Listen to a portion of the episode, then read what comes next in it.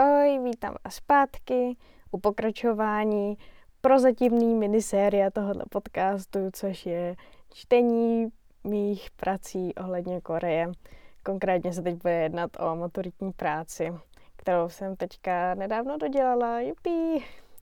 A tím, že si to přečtu, tak si to aspoň zkontroluju, jak to vypadá a vy se dozvíte třeba něco zajímavého, protože se jedná o, bubny prosím, jedná se o sluneční politiku.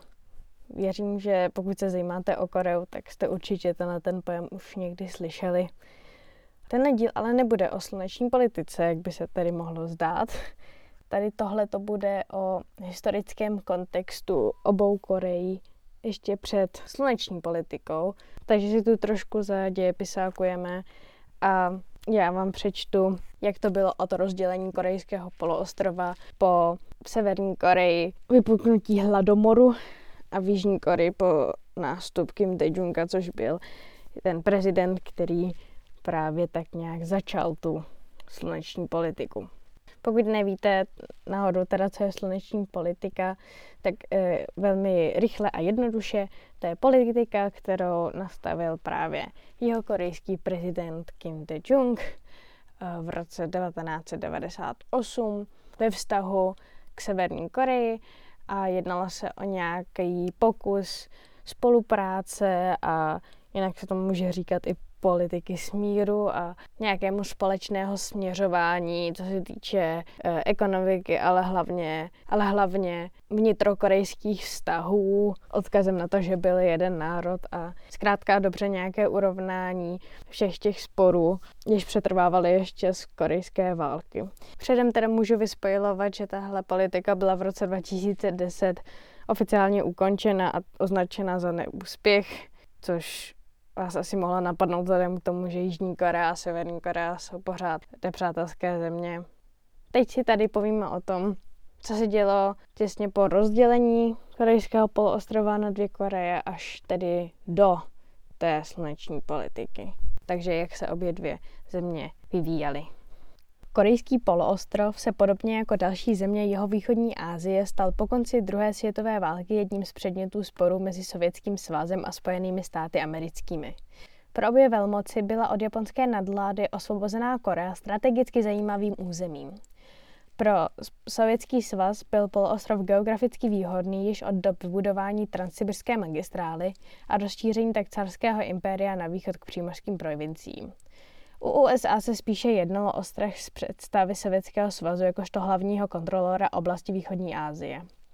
Snaha řešit tento střed zájmu jinak než bojem vedla ke schůzce koordinačního výboru ministerstva zahraničí, války a námořnictva Spojených států, na které se rozhodlo o rozdělení korejského poloostrova 38. rovnoběžkou, kdy sever měl připadnout Sovětskému svazu a jich společně s hlavním, a jich společně s hlavním městem Soulem měli kontrolovat USA. Vznikají tak dva naprosto oddělené státy. Na konci 40. let tak na severní polovině poloostrova probíhá pozemková reforma, znárodňování soukromých podniků a do čela státu se staví mladý korejský kapitán rudé armády Kim Il-sung, nebo Kim Il-sen. A na jižní polovině nařizuje vláda Usangik, nebo jinak řečeno United States Army Military Government in Korea, což byla vláda ustanovená USA zlikvidovat velmi rozšířené lidové výbory a organizace podporující legitimizaci vlády KLR, což byla Korejská lidová republika, nacionalistická strana vznikající eh, v září roku 1945 po vysvobození se Koreje pod nadvlády japonského císařství. Takže jednoduše řečeno, USA chtěla mít pod kontrolu tamní korejskou vládu. I proto jako důsledek této radikální polarizace obou států a následné tvorbě odlišných režimů ze severu se tedy stala KLDR a na jihu byla pomalu budována Korejská republika pod vlivem, nebo velice nakloněná vlivu USA. Nedala na sebe dlouho čekat korejská válka. Takže rychle ke korejské válce, čistě pro kontext dalšího kontextu. Válečné roky 1950 až 53, které přinašly kolem 1 milionu 300 tisíc lidských obětí a naprosté zdevastování celé Koreje zavinila silná tenze mezi oběma režimy, když se oba prohlásili za jediný legitimní na poloostrově. Boje korejské války, kteráž to byla součástí konfliktu dvou supervelmocí, studené války, začaly severokorejským překročením 38. rovnoběžky na jih, pokračovaly ve vzájemném přetlačování nepřítele k vnější hranici jeho území a skončily ustálením fronty opět na 38. rovnoběžce.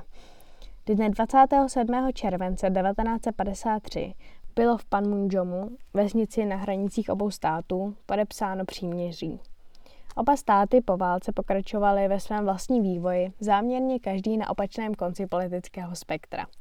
Paradoxně se však oba pod vedením ctižádostivých diktátorů na severu Kim Il-songa a na jihu Lee Sing-mana dostali do spáru totality. Teď se podíváme na to, jak se vyvíjela Severní Korea. Po korejské válce bylo pro Severní Koreu nejprioritnější se naprosto vymezit vůči té jižní, ať už ideologicky, tak zprávou státu. V druhé polovině 50. let na tom byla KLDR ekonomicky lépe a tak si i díky většímu počtu obyvatel mohla nárokovat větší legitimizaci na spojení pod jejich polovinu. To jsou kulisy, ve kterých na svůj vrchol vyšel její vůdce a později diktátor Kim Il-sung. Tento muž, známý také pod jménem Kim Il-sen, platil pro sovětské vedení Moskvy jako ideální loutkový vůdce jednoho ze satelitů rozrůstajícího se Sovětského svazu. Kim byl totiž zdaleka nejméně vzdělaným vůdcem ze všech představitelů socialistického světa. Jeho nesystematické vzdělávání skončilo v 17 letech. V žádném z jeho spisů nejsou patrné známky pochopení Marxe. Rychlé filozofické okénko. Marx byl německý filozof, který společnost chápal tak, že se jedná o cyklus, ve kterém nutně někdy musí povstat proletariát a vzniknout revoluce jeho ideál společnosti bylo, že jsou všichni rovní, všichni všechno sdílí a prostě um, znáte to, utopický komunismus. Každopádně tohle bylo hodně laicky a ve zkratce a konec filozofického okénka. Právě ale tato neznalost základních komunistických ideálů mu později ulehčila vzdálit se od původní politiky Sovětského svazu a budovat stát podle svého. Severokorejci obecně vnímali sovětský svaz jako rozvinutější, ale morálně podřadnou zemi a neviděli v tom žádný rozpor. Přesto s ním však až do smrti eh, Josifa Vysarioviče Stalina v roce 1953 udržovali velmi dobré vztahy. KLDR napodobovala modely sovětského režimu, především ty ekonomické, diplomatické a vojenské. Tím také začal vyhlazovat své odpůrce, především křesťanské komunity, kterých byl v polovině 40. let na severu země stále hojný počet. Zavedl tajnou policii, pracovní tábory, nechal vybudovat obrovskou armádu a hlavně nově vzniklou zemi zavalil vlnou propagandy. Jejíž součástí bylo jak představení nové ideologie Čuče v 60. letech, tak dovedení státní moci k absolutismu založeném na mytickém kultu vlastní osoby. Čuče je ekonomická doktrína a ideologie založena na filozofickém principu, že jsou masy lidí pány hnací silou revoluce a výstavby. Prakticky to znamená soběstačnost kompletní. S menšími obě, obměny platí v KLDR dodnes a pokud o tom chcete vědět víc, tak si poslechněte minulý díl tady tohohle lajkovského povídání, protože tam čtu zase z jiné seminárky. Každopádně Kim Il-sung byl pořád jen člověk a i když měl kult osobnosti založen na tom, že je v podstatě bůh a mýtická bytost a whatever, tak eh, potřeboval moc jednou předat. A tím se dostáváme ke Kim Jong-ilovi. Syn rodičovského vůdce, jak byl Kim Il-sung oficiálně přezdíván, neměl nástup na post vůdce země jednoduchý. Kromě již předem podupané snahy vyrovnat se svému otci, neboť i když je drahý vůdce největším žijícím mužem světa, sám velký vůdce prostě není. A.k.a. citace z knihy Nejčistší rasa od pana Myerse. Vystoupil na severokorejské výsluní v době naprostého ekonomického kolapsu země. Kvůli ekonomické izolaci, pro kterou se vedení KLDR rozhodlo na základě tvrzení, že si nejlépe uchovají svou nezávislost, když raději budou na svět spoléhat, než aby s ním pracovali a vstupovali tak do socialistického obchodního společenství, země už několik let trpěla ekonomickou krizí. Režim ji však zapíral a do světa pouštěl jen zprávy typu, že KLDR byla v posledních letech opakovaně zasažena přírodními katastrofami, ale pozitivně se snaží vymítit následky a zvýšit zemědělskou produkci. Toto je reálně jeden z oficiálních článků na stránkách Korejské centrální spravodajské agentury. Nekecám. Tím však ztrácela na důvěryhodnosti komunistických stran ve Sovětském svaze i v Číně. Nakonec v roce 1987 SSSR definitivně omezuje ekonomickou pomoc pro KLDR a požaduje po státu platit za dovezené zboží reálné tržní ceny. To mělo za následek pokles dovozu produktu do země a protože KLDR nikdy nebyla schopná být nezávislá, v 90. letech všeobecné strádání vyvrcholilo v hladomor. Ten si během tří let vyžádal přibližně milion obětí, což je v přepočtu zhruba 5% celé severokorejské populace. Kim Il-sung umírá ještě předtím, než se hladomor naplno projeví, a to v roce 1994, zanechává za sebou miliony plačících obdivovatelů a ekonomicky rozloženou zemi, kterou musí Kim Jong-il dát do pořádku. Paradoxně však zatím pomyslně bojuje s vlastními obyvateli. Oháně se propagandou vyplněnou hesly jako jesme dvě jídla denně, zatím potlačuje rozvoj černého trhu, necentrálně vznikajícího na základě zhroucené ekonomiky a obchodu na čínských hranicích. Do věznic tedy v té době putuje obrovské množství severokorejských obchodníků a překupníků a také údaných severokorejských žen, které se ve snaže zajistit si lepší život provdali za čínské muže. Tato informace je pro změnu z knihy Není co závidět od Barbary Demikové. Sem tam vám hodím uh, nějaký zdroj, který si pamatuju, ale každopádně jsou to ty dost podobné knížky, ze kterých jsem čerpala i o Čuče v minulé epizodě. Severokorejská vláda velmi apelovala na čínskou vládu, aby důsledně vyhledávala přeběhlíky a vracela je do jejich vlasti.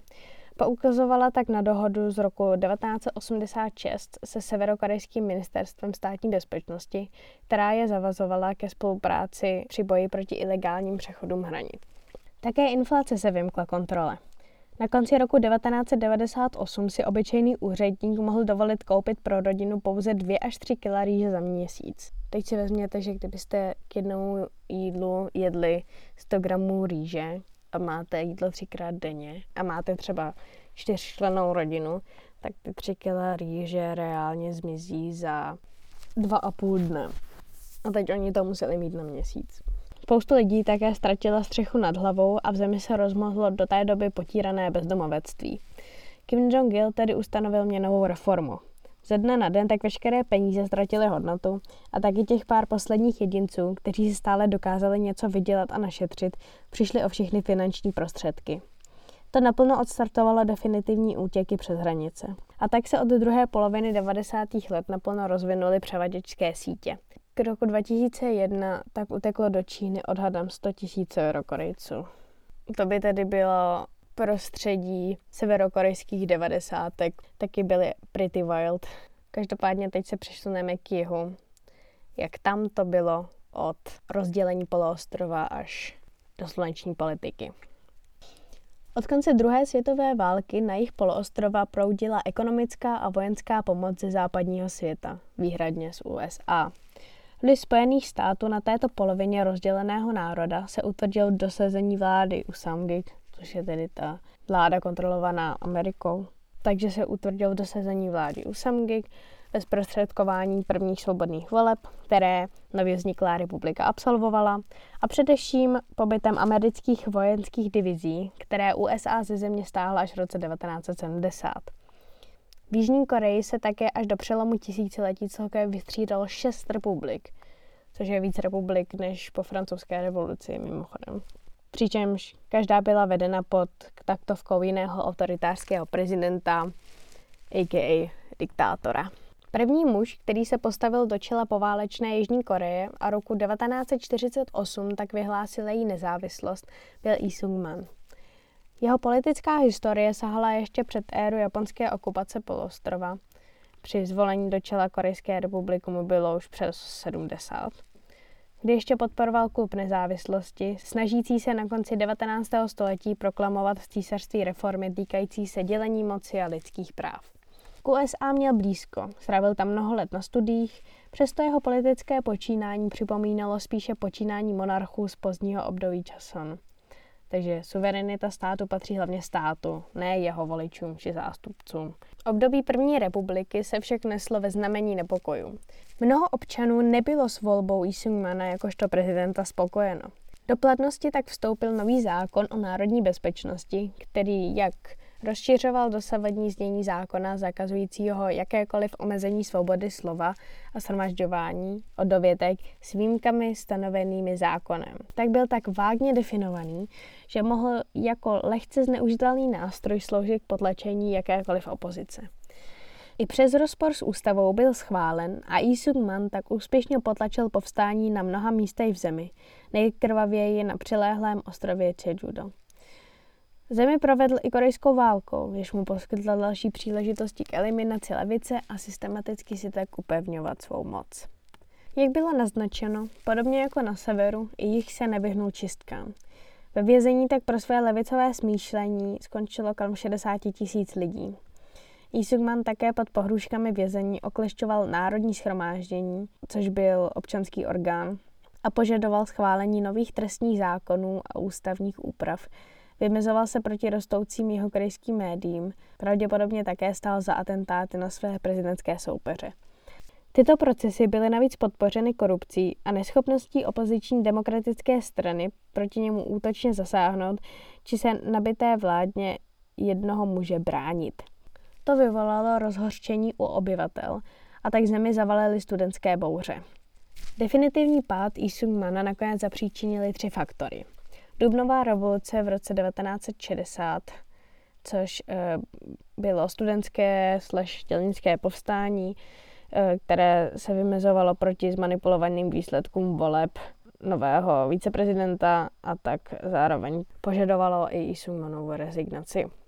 Poté odsouzení Isungmanovy politiky v USA, které v té době Jižní Koreu ekonomicky silně podporovaly, a odmítnutí vojenského velení vydat rozkaz ke střelbě do demonstrantů, takže prakticky vypovědění poslušnosti armády vládě. Těmi demonstranty myslí ty studenty a dělníky při tom povstání.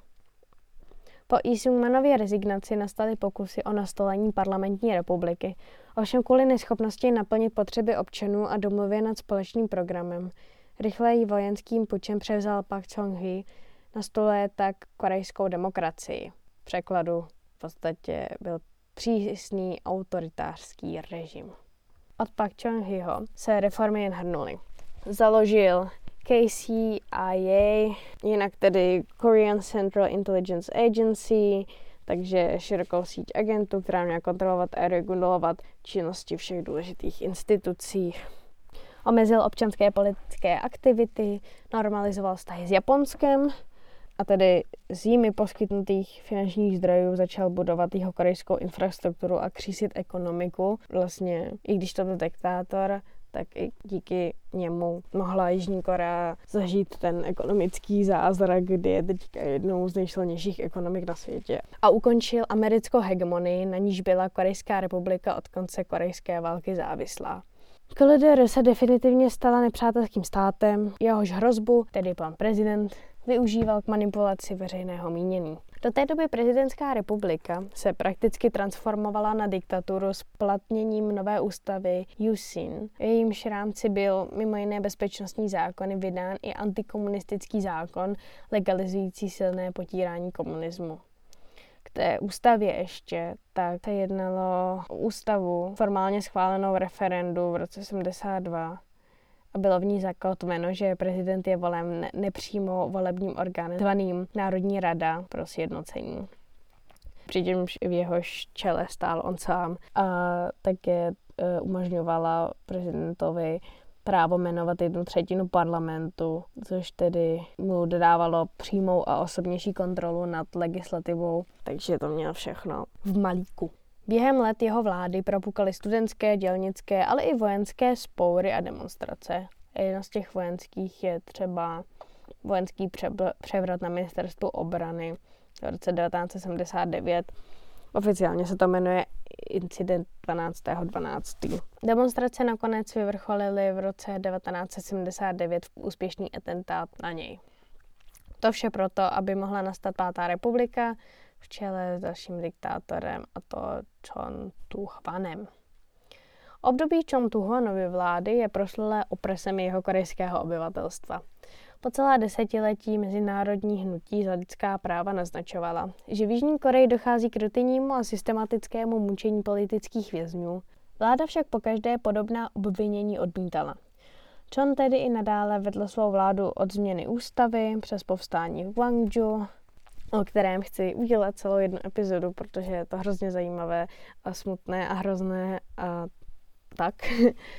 Ale úplně ve uh, jmenuje se to i jinak, událost 518, se jednalo o několika denní ozbrojený zápas obyvatel města Gwangju s vládou Chon Tuhwana a prostě to byl hrozný masakr. Takže tedy přes povstání v Gwangju až k přípravám hoštění letních olympijských her v Soulu, které se odehrály v roce 88, myslím. Myslím, že ano. Každopádně John Tuhvan je ale už neprezentoval ve svém funkčním období, protože záhy nastává šestá republika. Změnu však museli opět přinést až demonstrace. V roce 1987 kandidát na prezidenta Noteu, nebo českým přepisem Roteu, přináší osmibodový program reform, zahrnující i obnovení občanských práv politických vězňů, respektování lidských práv, zrušení cenzury tisku a konání přímých prezidentských voleb. Byl to tedy on, kdo stanul v čele Šesté republiky, té, která stále trvá. Další politické reformy obsahovaly oddělení armády od politiky a po vzoru dalších demokratických států omezení vykonávání prezidentské funkce pouze na pět let protože předtím tedy pak Chan Hui i Chon Tuhvan prostě vládli poměrně neomezeně dlouho, dokud nezemřeli nebo neorezignovali nebo nebyli odejti. Jižní Korea tak konečně zažívá skutečnou demokracii. Během své vlády se Noteu snažil vyhovovat požadavkům občanů, Přesto se ve vládě objevovaly korupční skandály a úplatkářství a tak docházelo ke zklamáním a prezidentova popularita slábla. Po něm nastoupil Kim Jong-sam, který většinu svého funkčního období řešil azijskou finanční krizi, která Jižní Koreu zasáhla velmi silně, a tak pro jeho nástupce Kim Tae-junga, aha, už se blížíme ke sluneční politice, byl prostor pro řešení otázky, která do té doby platila za politické tabu. Spolupráce s KLDR a cesta za sjednocením Koreí.